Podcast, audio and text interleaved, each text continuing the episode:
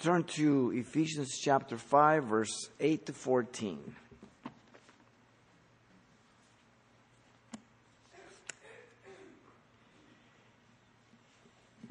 Ephesians chapter five, verse eight to fourteen. The message is entitled, Walk in the Light.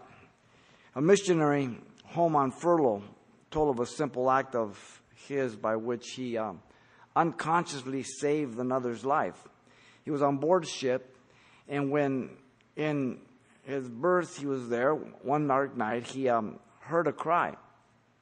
And so it was so awful that he listened to the sea, and he was listening, and uh, all of a sudden he heard "Man overboard." And he at once jumped out from his bunk, and he took the swinging lamp from um, his barrack, and he held it to the window at his cabin. He couldn't see anything, but the next morning he was told that the flash of his lamp through the port showed to those on the deck the missing man clinging to a rope. And he could hardly have held on another minute. The light of the lamp shone just in time to save the man's life. So is the walk of every believer in the light. It is to be a lamp to save those that are perishing. You never know when God will use you. You don't know how God will use you. But one thing you do know is that God wants to use you. Paul the Apostle moves on from the believer's walk in love to his walk in light in verses eight to fourteen. He's just warned the believer about being deceived, that they were able to live an immoral life and still believe that they had some inheritance in the kingdom of God. They were not to be deceived and not to be partakers with the ungodly. Real simple. Paul now gives to us three important facts about the believer's walk in light in verse eight to fourteen. Let me read here, verse eight down to fourteen. He says, "For you were once darkness, but now you are light in the Lord. Walk as children of light, for the fruit of the Spirit is in all goodness, righteousness, and truth, finding out what is acceptable to the Lord. And have no fellowship with the unfruitful works of darkness, but rather expose them. For it is shameful even to speak of those things which are done by them in secret. But all things that are exposed are made manifest by the light, for whatever makes manifest is light. Therefore," he says, "awake, you who sleep, arise from the dead, and Christ will give you light." The three important facts that the believers to understand regarding this walk in light is as follows. First, the perspective of the believer's walk in light, verse eight through ten, the perspective. Second, we have the principle of the believer's walk in light in verse eleven and twelve. And then thirdly, the purpose of the believer's walk in light, verses thirteen and fourteen. The perspective, the principle, and the purpose. Notice verse eight through ten, the perspective of the believer's walk in light comes first. Notice the Apostle Paul declared that each believer had been bound by their own depravity in the past. "For you were once darkness." Underline that. Paul went to the source of the problem of sin. It is not outward, but it is inward, the problem. The problem is not the place. The problem is not the people. The problem is not the environment. The problem um, is these things just add to the problem of sin. But the problem of sin is the depraved heart of man. Jeremiah seventeen nine, the heart of man is deceitful, desperately wicked. Genesis six five says the heart of man is evil uh, continually. Notice Paul did not say you were in darkness. but you were darkness. There's a big difference. The very nature of every person, I don't care how moral you were, I don't care how upright you were in terms of society, every believer, every person who's not born again, their very nature of their person is darkness. That doesn't mean we don't have a potential for good, because we're created in the image of God. But our bent is towards evil. He makes it very clear here. There's not a slip of the language here. He says very clearly that for you were once darkness. Darkness in this context stands for the evil, ungodly, and immoral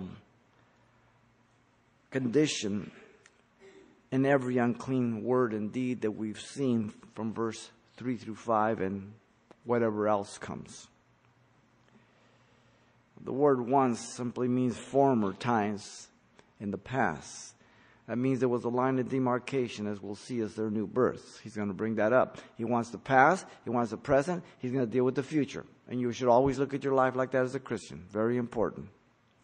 Notice the things that befall a man is what comes out of his heart. Jesus said that's not what comes um, goes into a man's mouth, but what comes out. It comes from the heart. Adultery, fornication, so on and so forth. He's already told us in chapter two, verse one and two, that we were dead in trespasses and sins, walking according to the course of the world, according to the prince and the power of the air, which works now in the children and the sons of disobedience. People who aren't born again, that's where they are. No matter how moral, how ethical they might be, you might have been there. Every person at one time conducted themselves in the lust of the flesh, fulfilling the desire of the flesh and of the mind, and were by nature the children of wrath, just like others. Ephesians two three told us. No exception. That's hard for natural people to understand because they're moral. Some of them are moral. Some of them are ethical. Some of them are real honest. And they can't accept that.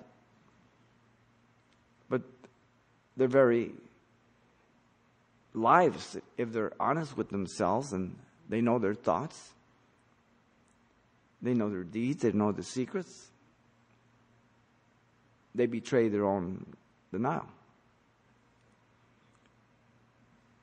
In fact, in chapter two, verse twelve said, at that time we were without Christ, being aliens from the covenant, covenant of promise, having no hope, without God in the world. One of the darkest descriptions of mankind in the scriptures.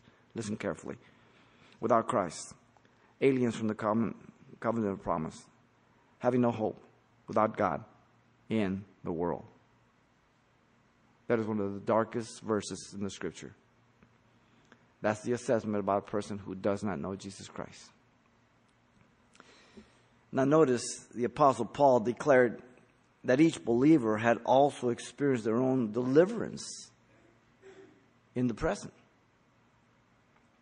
They were in that condition now. But now you're light in the Lord. So Paul pointed to a particular time their lives changed from darkness to light. The sharp contrast is marked by the word but, as we've noted many times in Scripture. Prior to this time, they only had a depraved nature, fallen,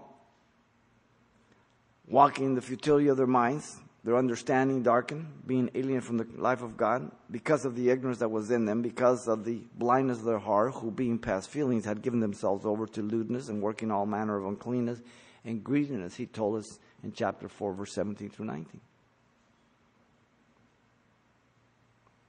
Their present condition is stated. Now you are light. They now had a new divine nature to enable them to please God. The word light, phos, refers to the light itself, not a lamp, but the light itself. They had been so affected that it could not be merely said that they were illuminated, but they themselves were now light, as before they were darkness. You were darkness, now you are light. There's been a change.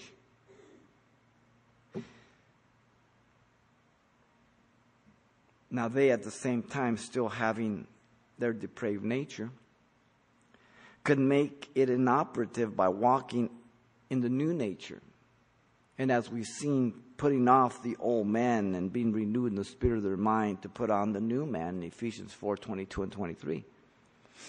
So what you couldn't do before, not being born again, now you can do being born again because you're now a child of light, as we'll see. You're no longer darkness, now you're light. This does not mean that it is possible to be sinless or perfect. Never. The minute we're born again, we're born into warfare. Ephesians six ten through eighteen tells us. But it's a winnable warfare because you've got a divine nature. You've got the mind of Christ. You've got the Spirit of Christ. You've got the Word of God.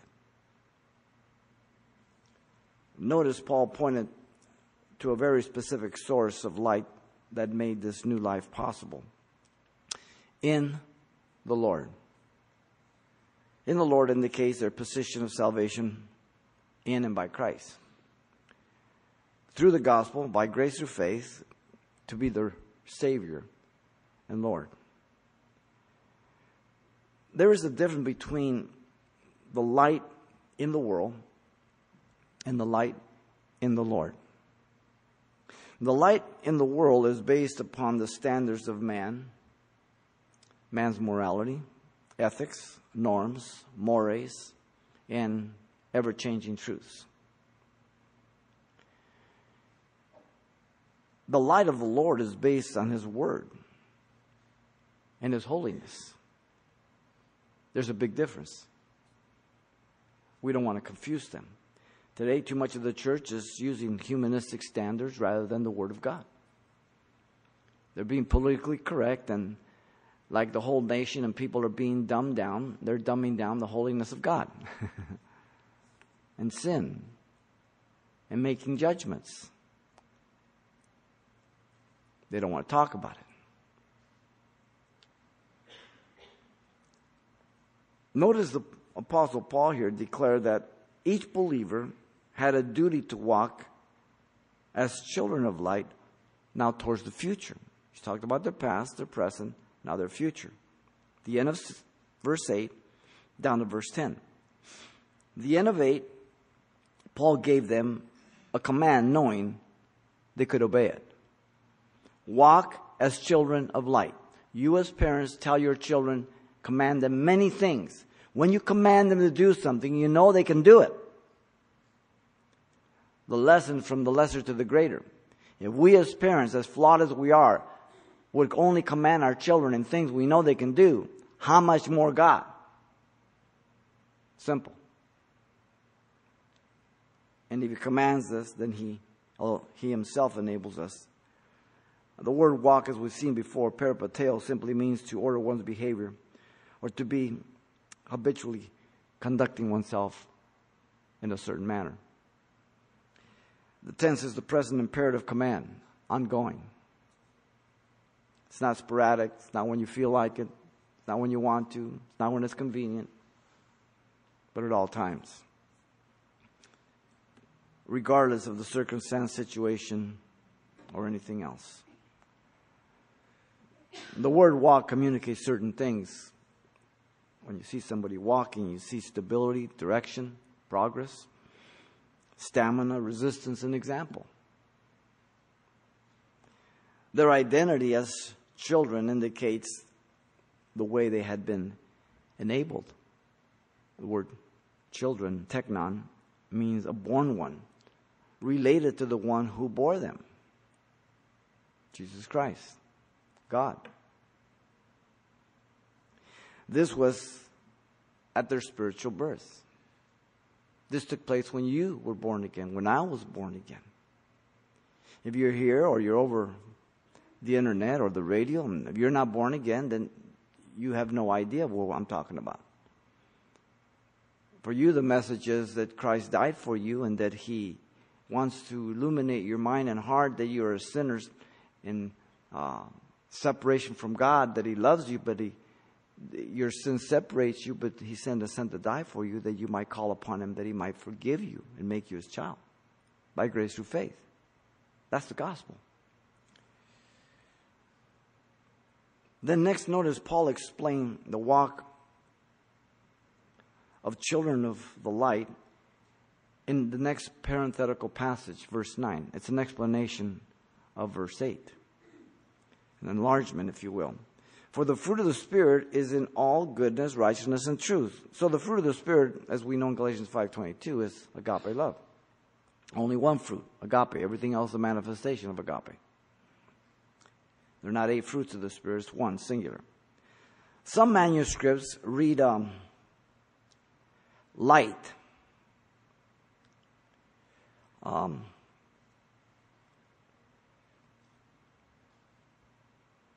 others read spirit. One of the characteristics of a living organism is the ability to produce and reproduce. That, that's recorded in Genesis. After its kind, after its kind, after its kind, after its kind. Living things reproduce. Here he begins with all goodness. It means moral excellence, benevolence, or generosity. It's found four times in the New Testament. Galatians five twenty-two is which one of the manifestations of the fruit of the Spirit? Goodness. Paul was confident they were full of goodness. Romans five fourteen. And Paul prayed to God that he would fulfill all the good pleasure of his goodness through them in Second Thessalonians one eleven. Then he says all righteousness, the state of him who is as he ought to be, man's dealings with man in the proper way, deeds and words, that you're right with God in the horizontal because you're right in the vertical. Paul puts it this way. We are servants of righteousness in Romans six eighteen. Religious people are self-righteous. Now, Christians can be self-righteous. They can be Pharisees. So we have to be careful of that. Exalting ourselves or thinking of ourselves more highly than we ought to think. Comparing ourselves among ourselves and being unwise. Then he says, all truth, aletheia. We've talked about this word often. It means what is true in any matter under consideration or being discussed. Moral biblical truth that is to be lived out and not just known. The idea is of non-concealment, genuine authenticity. It is used by Jesus when he says, I am the way, the truth, and the life in John fourteen six.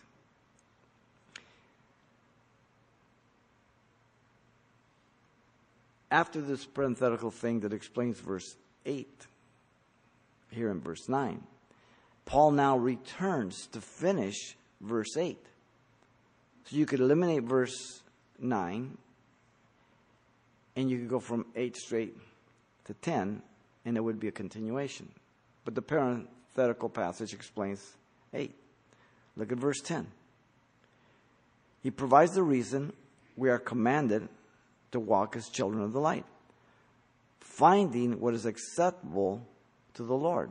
So you can go from verse eight directly to verse ten. It connects. The word finding means to put to the test for the purpose of approving its genuineness.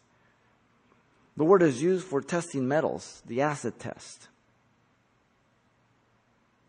The word is used for the testing of believers' works at the Bema seat of Christ in First Corinthians three thirteen, the motive of the heart, whether I did it out of love or selfishness or whatever. The word is used for testing men in ministry in First Timothy three ten.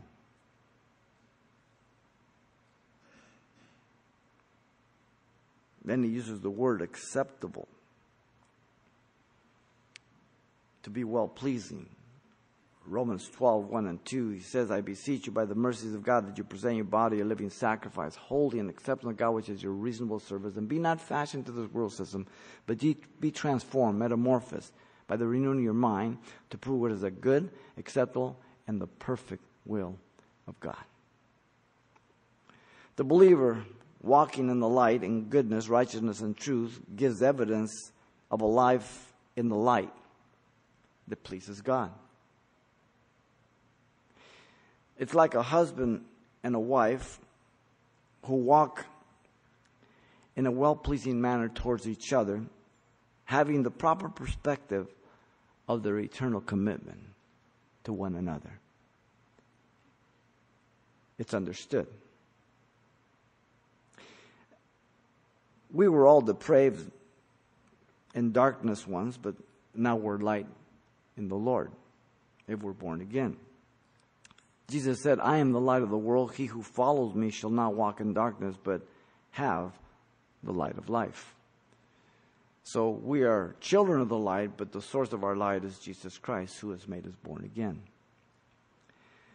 We all walked according to the course of the world once, but now we walk as children of the light. Uh, First John. John has a lot to do with light and darkness in his gospel as well as his epistle, First Epistle. First Epistle of John, chapter one, verse five through seven says, "This is the message which we have heard from him," Jesus, "and declare to you that God is light and in him is no darkness at all. If we say we have fellowship with him and walk in darkness, we lie and do not practice the truth. But if we walk in the light as he is in the light, we have fellowship with one another, and the blood of Jesus Christ, his son, cleanses us from all sin." John gives you many tests on how you know if you're a Christian or not. We all walk in all goodness, righteousness, and truth in order to give the world an example of what is pleasing to God. Jesus said in Matthew five fourteen, "You are the light of the world. A city that is set on a hill cannot be hidden." Once again, we hold that light, we possess that light by virtue of our relationship to Jesus Christ. And he says he puts us in a very dark world that that light might shine. You don't put it under a bushel, but you put it out so it can illuminate and it can light the way for people. This is the perspective the believer is to have regarding his walk in light. Next comes the principle of the believer's walk in light, verse eleven and twelve. Notice in verse eleven, the apostle declared that a believer is not to be one with darkness and have no fellowship with the unfruitful works of darkness. Paul gave another negative command here to bring about the positive life of light. The phrase "have no fellowship with" is an imperative command again. This is not an option for a believer. The tense is the present active, to be constantly ongoing. And this is his or her marching orders as a Christian. The word "fellowship" means to become partaker together with others. The word koinonia we talked about. This is sung koinonia, with, intensified. The idea is of sharing in common interests and becoming one. The end result would be to be unequally yoked if we have fellowship with darkness on an ongoing basis, to the point where we they affect us and we partake of what they are, how we used to live. The word appears only two other times in the New Testament, in Philippians four fourteen and Revelation eighteen four. Now, notice Paul gave the imperative command due to two opposed lifestyles. The unfruitful works of darkness were part of the old life. He's talking to believers there at Ephesus. He knew many of them. The word "unfruitful" simply means to be barren or sterile, with no capacity to bring about anything good or living or healthy or please God. The only thing it can bring is pain, destruction, and death. Now, we must understand that sin is fun, at least at the beginning. When you're young and you're starting out in life, it's exciting. But pretty soon those sins start adding up and complicating matters and bringing dire consequences. And the um, the promise of what you were going to gain is outweighed by the consequences, and it becomes heavier on the negative side. Now they were children of light, bringing forth fruit unto God and pleasing Him in the new life. You see, true happiness is not the primary goal of a Christian. At least it's not supposed to be. It's the byproduct of pleasing God. If we please God, we will be truly happy. You give me a child, boy or girl, who obeys their parents, they're a happy child. You show me a child that's disobedient, they're not happy, nor anybody else in the house. An obedient child is a happy child. It's real simple. The goal is to keep darkness out of the life of the believer who is light. The fact that Paul is commanding them implies the possible danger. They must be vigilant and obey as believers. Paul is not saying that we're not to have any fellowship with non-believers ever, but that we are not to share in joint partnership in their sins and their lifestyles. The dirty jokes and vulgarity, the immoral conversations or entertainment, the fornication or adultery, and you can add to the list. We were all in the world long enough to understand all these things. They're part of life. They're part of a decayed society. Then notice Paul the Apostle declared the believer is to expose darkness and error, but rather expose them. So another contrast here. The word expose means to reprove or rebuke so as to bring about conviction or acknowledgement of guilt. As parents, you do this to your children. You're confronting them so that they may acknowledge. And you're looking for confession, a turning. Now, this does not imply in a condemning way, but we as children of the light are to do it in meekness and the love of God. So you don't walk around like that Pharisee, Lord, I thank you, not like other men. He's pointing to the publican. It's not what we're talking about here. This doesn't mean also that a person will always receive the rebuke or respond in acknowledgement of the wrong. In fact, more often than not, people say, what's the problem? Especially today. That's your opinion. How dare you judge me? Those are the kind of response you get. The word expose appears seventeen times in the New Testament. Matthew eighteen fifteen uses it when we are to confront one another, and the innocent party is to confront the guilty party. Go tell him his fault between you and him alone. There's the word. Matthew eighteen, principle. Shortest distance between two points is a straight line.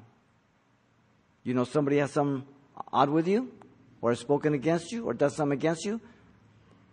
Don't say, well, he did the wrong, so he has to come. No, the Bible says the innocent party should go confront the guilty party. A little different, isn't it? Churches don't do that.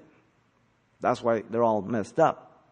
That's why fellowships are all messed up. If you practice Matthew eighteen, you keep the house clean. Accounts are short-lived. They're settled. John uses it in John eight nine. Being convicted by their conscience, he says, those accusing the woman in adultery before Jesus. Same word. So at times there may be an acknowledgement and conviction, maybe even a repentance, but not always and not necessarily automatically. Notice verse twelve, the Apostle Paul declared the believer's sanctification is not merely of body, but of mind, heart, and spirit. For it is shameful even to speak of those things which are done by them in secret.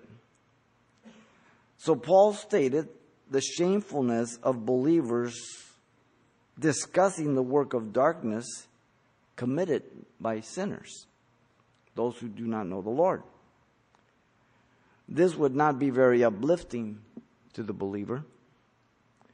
This could potentially tempt the believer. This could potentially corrupt the believer. When I first came to the Lord, I didn't go back the next week or weekend to find out what my friends did. I know what they did. I know what they would tell me if I asked them. And I know they would tell me even if I didn't ask them. So I had to break out fellowship long enough to get strong and then go witness to them as the Lord led.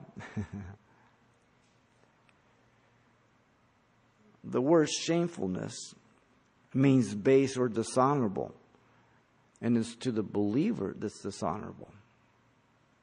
The noun form appears only two times in the New Testament outside of here. And it's when a woman had her head shaved, and when she spoke out of turn, interrupting the service in First Corinthians eleven six and fourteen thirty-five, the only other two places. Dishonorable, shameful. And then Paul stated, notice, that the shamefulness is in the nature of the works and the deeds done by them in secret. The reason they are done in secret is because they themselves know they are contrary to common decency. Because every person has a conscience, but he calluses that conscience. That conscience worked at one time. It made your heart beat real fast when you were going to steal a candy bar. When you were going to do something you weren't supposed to. But the more you did it, the more it killed your conscience. It doesn't work anymore. The emphasis is on the word secret. From the root word to hide, conceal, so as not to become known to man, and be shamed and disgraced. And it appears only this one time.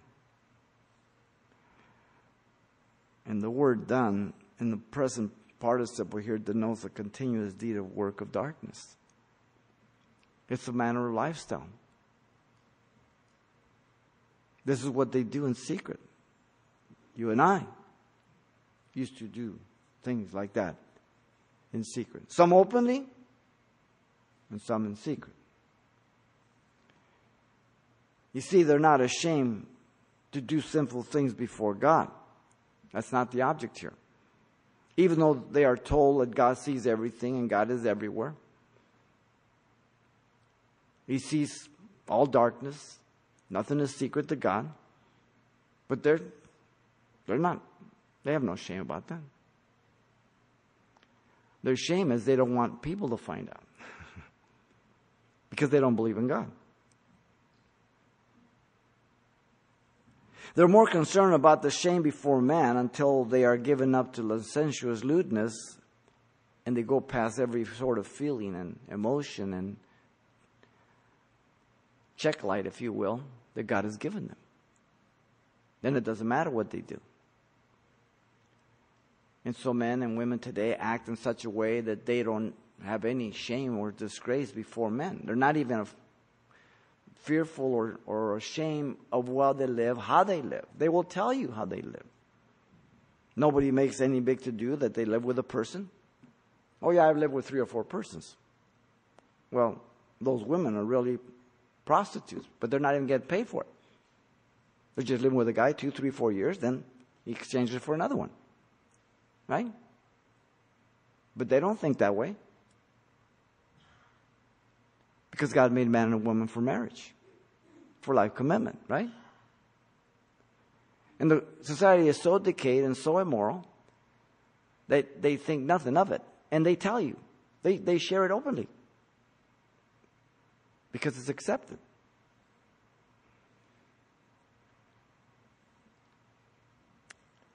They're more concerned about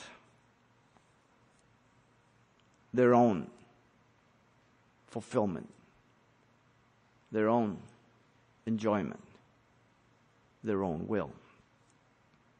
Paul recorded a horrific list of sins and the unfruitful works of darkness and exposed them in Romans chapter one, if you've ever read it, verse twenty-eight to thirty-two, where he speaks about them worshiping the creation and changing the natural use of the woman for the man, homosexuality and lesbianism. And he enumerates things, and there's other lists that he gives to us throughout the Bible. And, um, and, and these are the things that fallen men and women do. Even when a society is orderly in that, these things are done in secret. When a society is fallen and decayed, then they're done openly and more acceptable. They're called the works of the flesh. Listen to Galatians five nineteen through twenty-one. He says, the works of the flesh are ever present to be manifested, even in the believer. Now, now the works of the flesh are evident, which are adultery, fornication, uncleanness, lewdness, idolatry, sorcery, hatred, contentions, jealousies, outbursts of wrath, selfish ambitions, dissensions, heresies, envy, murders, drunkenness, revelries, and the like, of which I tell you before, just as I have told you in times past, that those who practice such things will not inherit the kingdom of God. He told us about inheriting the kingdom of God last time. Let no one deceive you that you can live this way and think that you're going to have an inheritance in heaven, right? He said, let no one deceive you. He's talking to Christians. If there is no possibility of a Christian being deceived that way, why would he give the warning?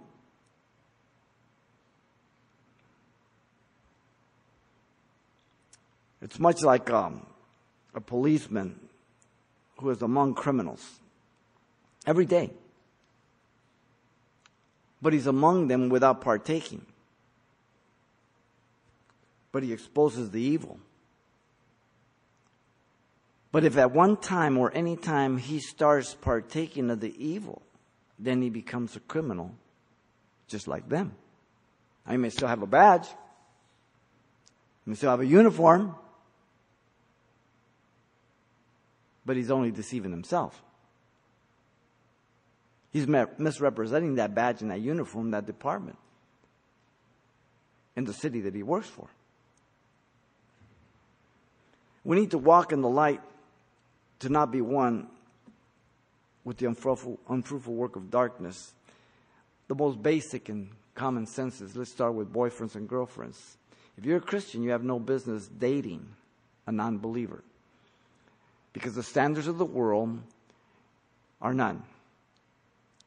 And if you go out on a date or you have a boyfriend or girlfriend, you are expected to have sex. It's given. It's nothing that's extreme or anything else today. So if you're a Christian, they're not going to want to hold hands. Trust me.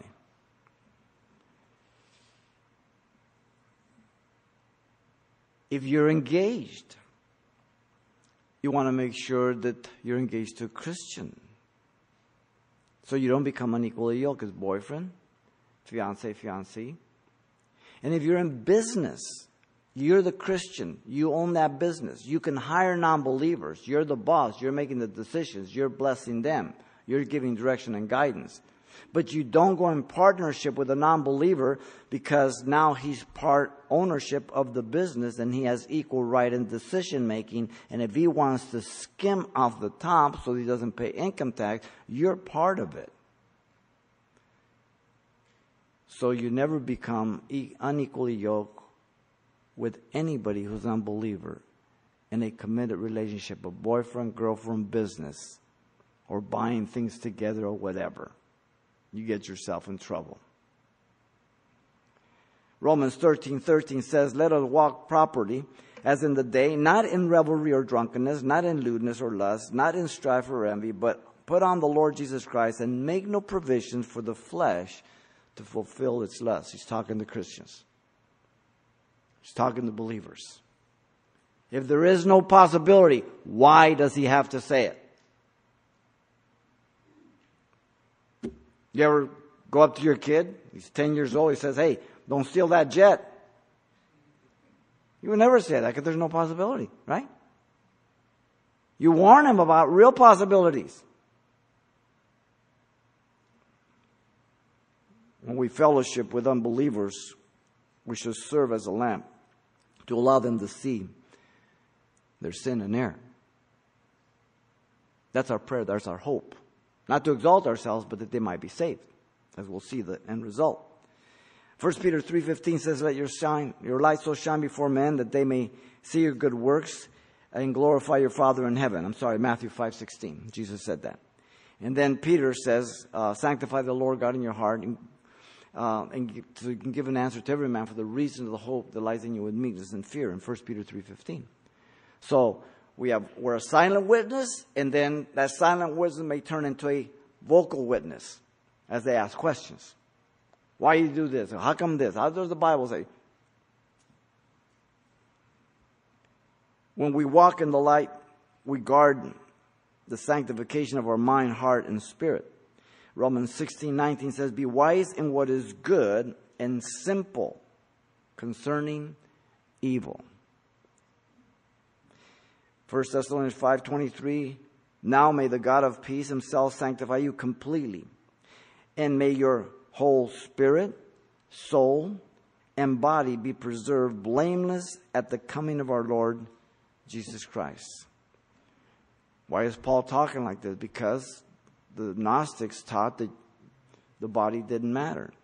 You can go enjoy the sexual uh, fulfillment in the temples there with the temple prostitutes, and it didn't affect your spirit. You can enjoy worshiping God in the spirit, and your body were two different things. And you can have your cake and eat it too. Great religion. People flock to it. Bible doesn't teach that.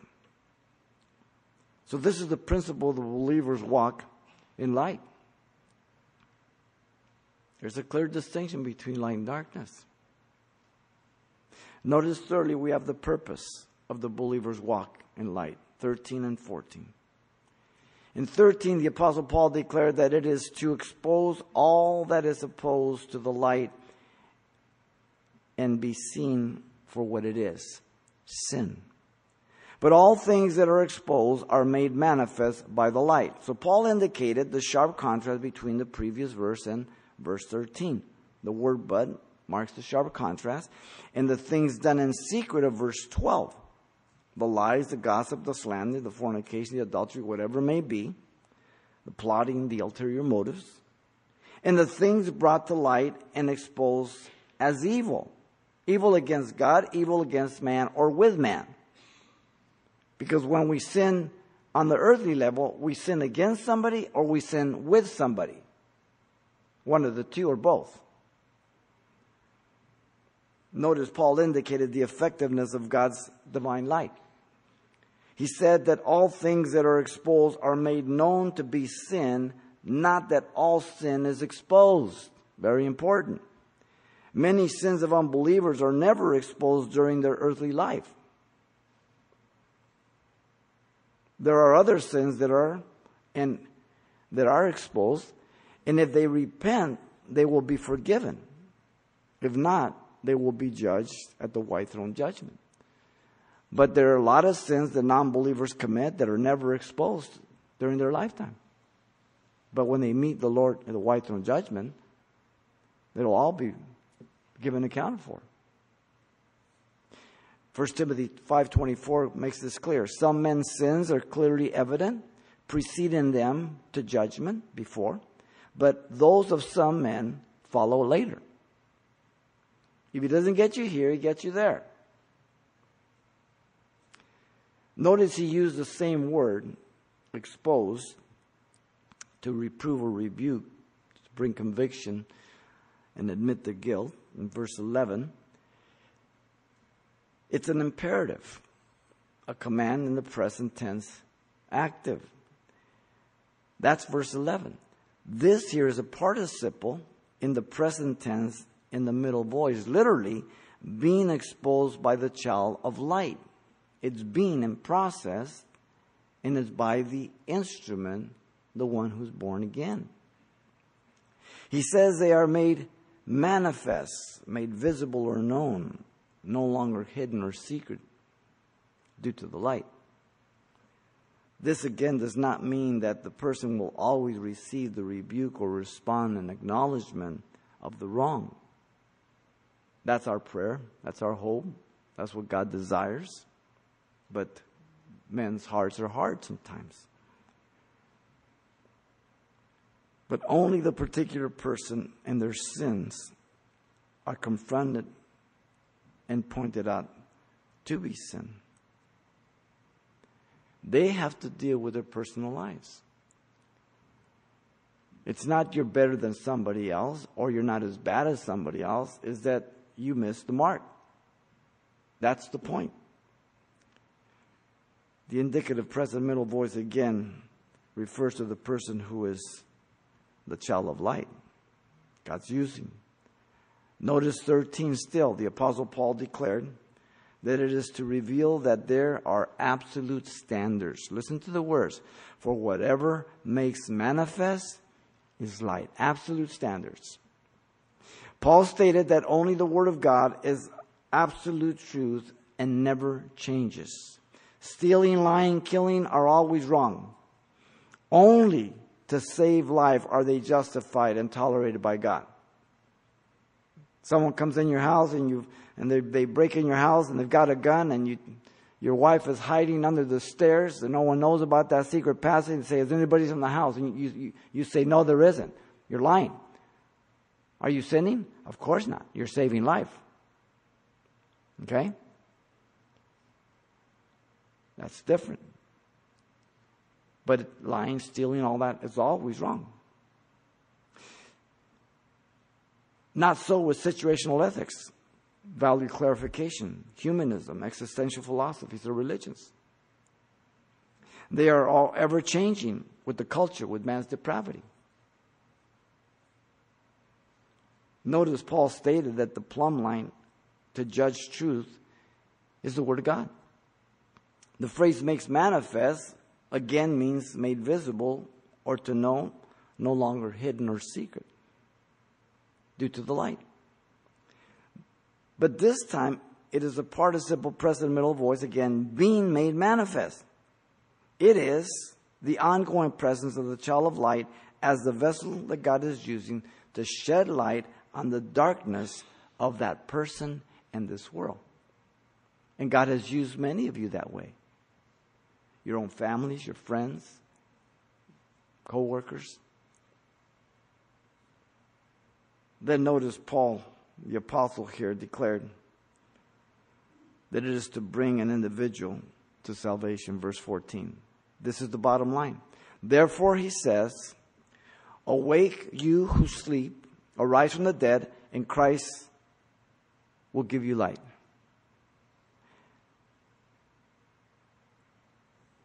Paul is believed to be quoting here from Isaiah twenty-six nineteen and Isaiah sixty, verse one.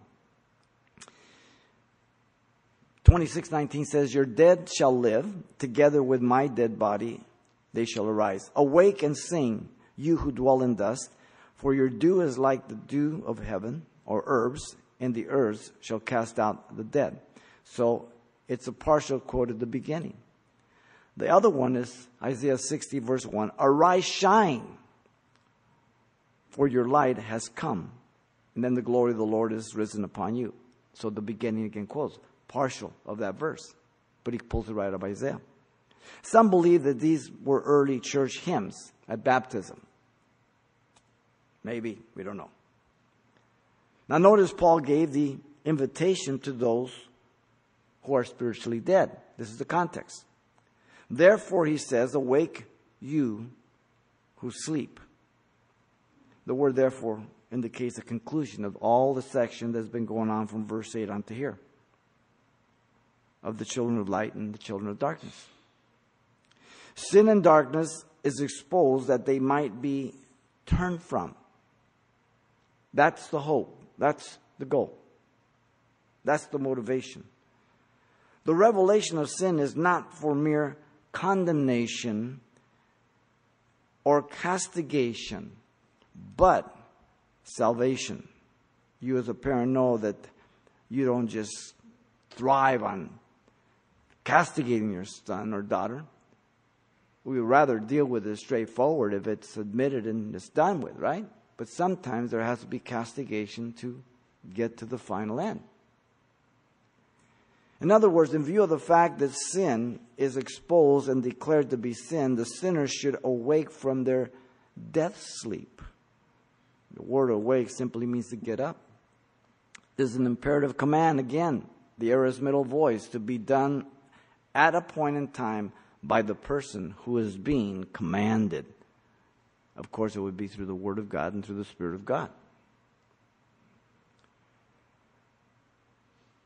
Paul gave the proclamation to repent of their sins, arise from the dead.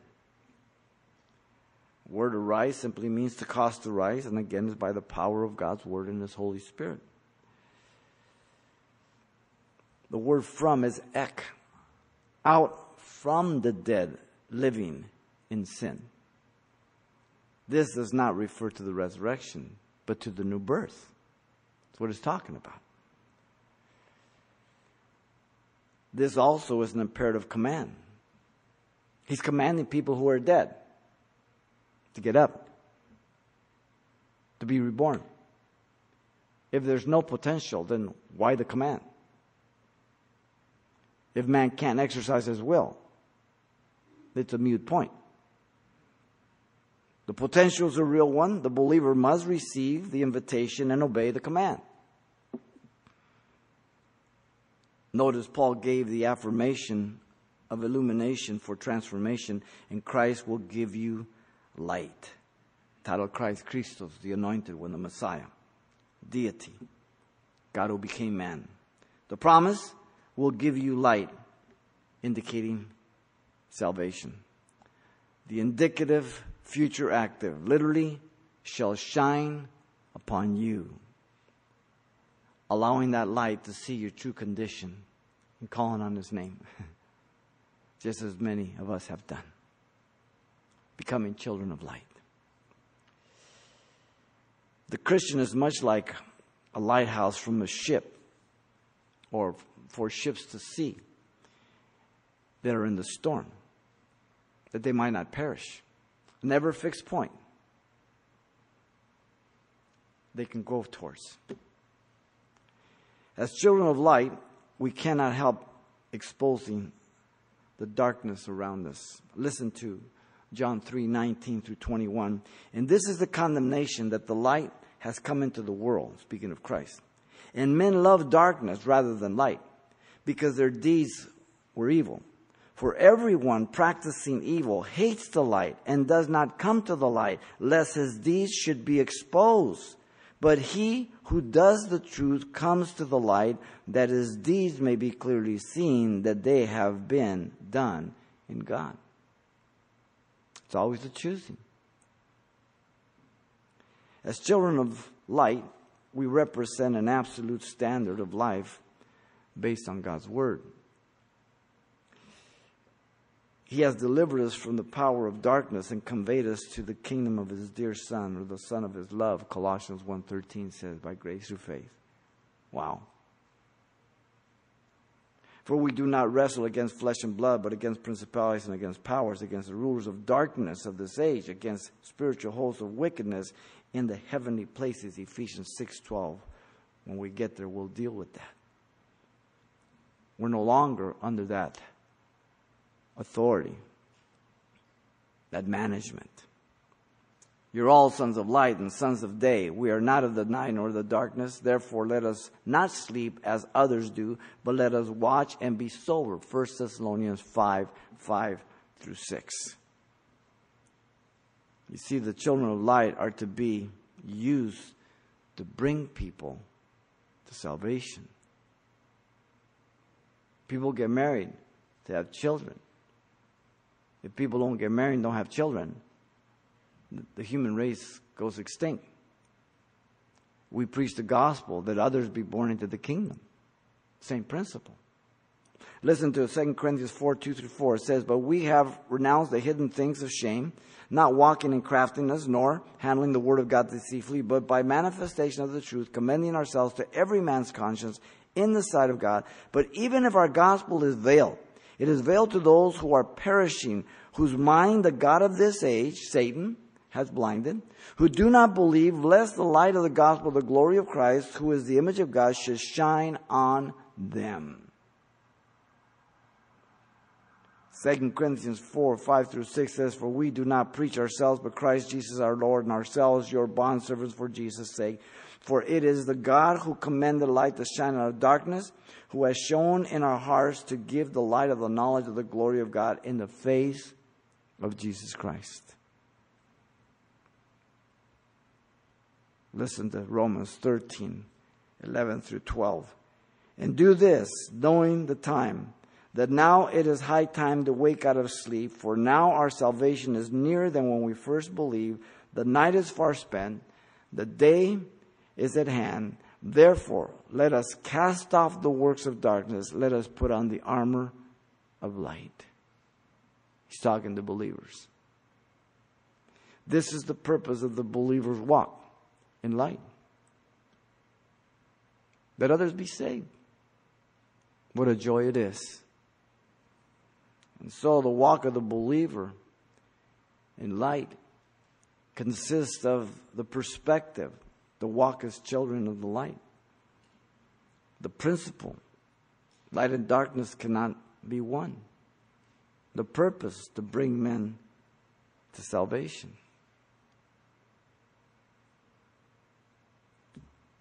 He lays it out clearly. He's talking to a church that he pastored. He's talking to those who have come to Christ. He's warning, he's encouraging, he's commanding, because they are children of the light.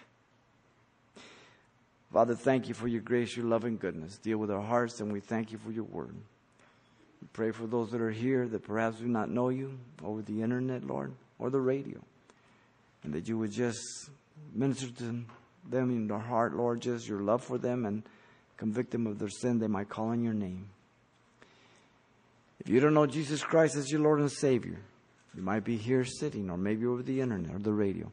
You can ask him in your heart right now, and he will forgive you for all your sins. If you believe Jesus is God who became man, died for your sins, and rose from the dead, then you can call upon him. Ask him to forgive you of your sins, and he will make you whiter than snow and make you a child of God, a child of light. By grace through faith, this is your prayer to him if you don't know him. Father, I come to you in Jesus' name. I ask you to forgive me for all my sins. Give me a brand new heart. Baptize me with your Holy Spirit. I accept you as my Savior and Lord. In Jesus' name, amen.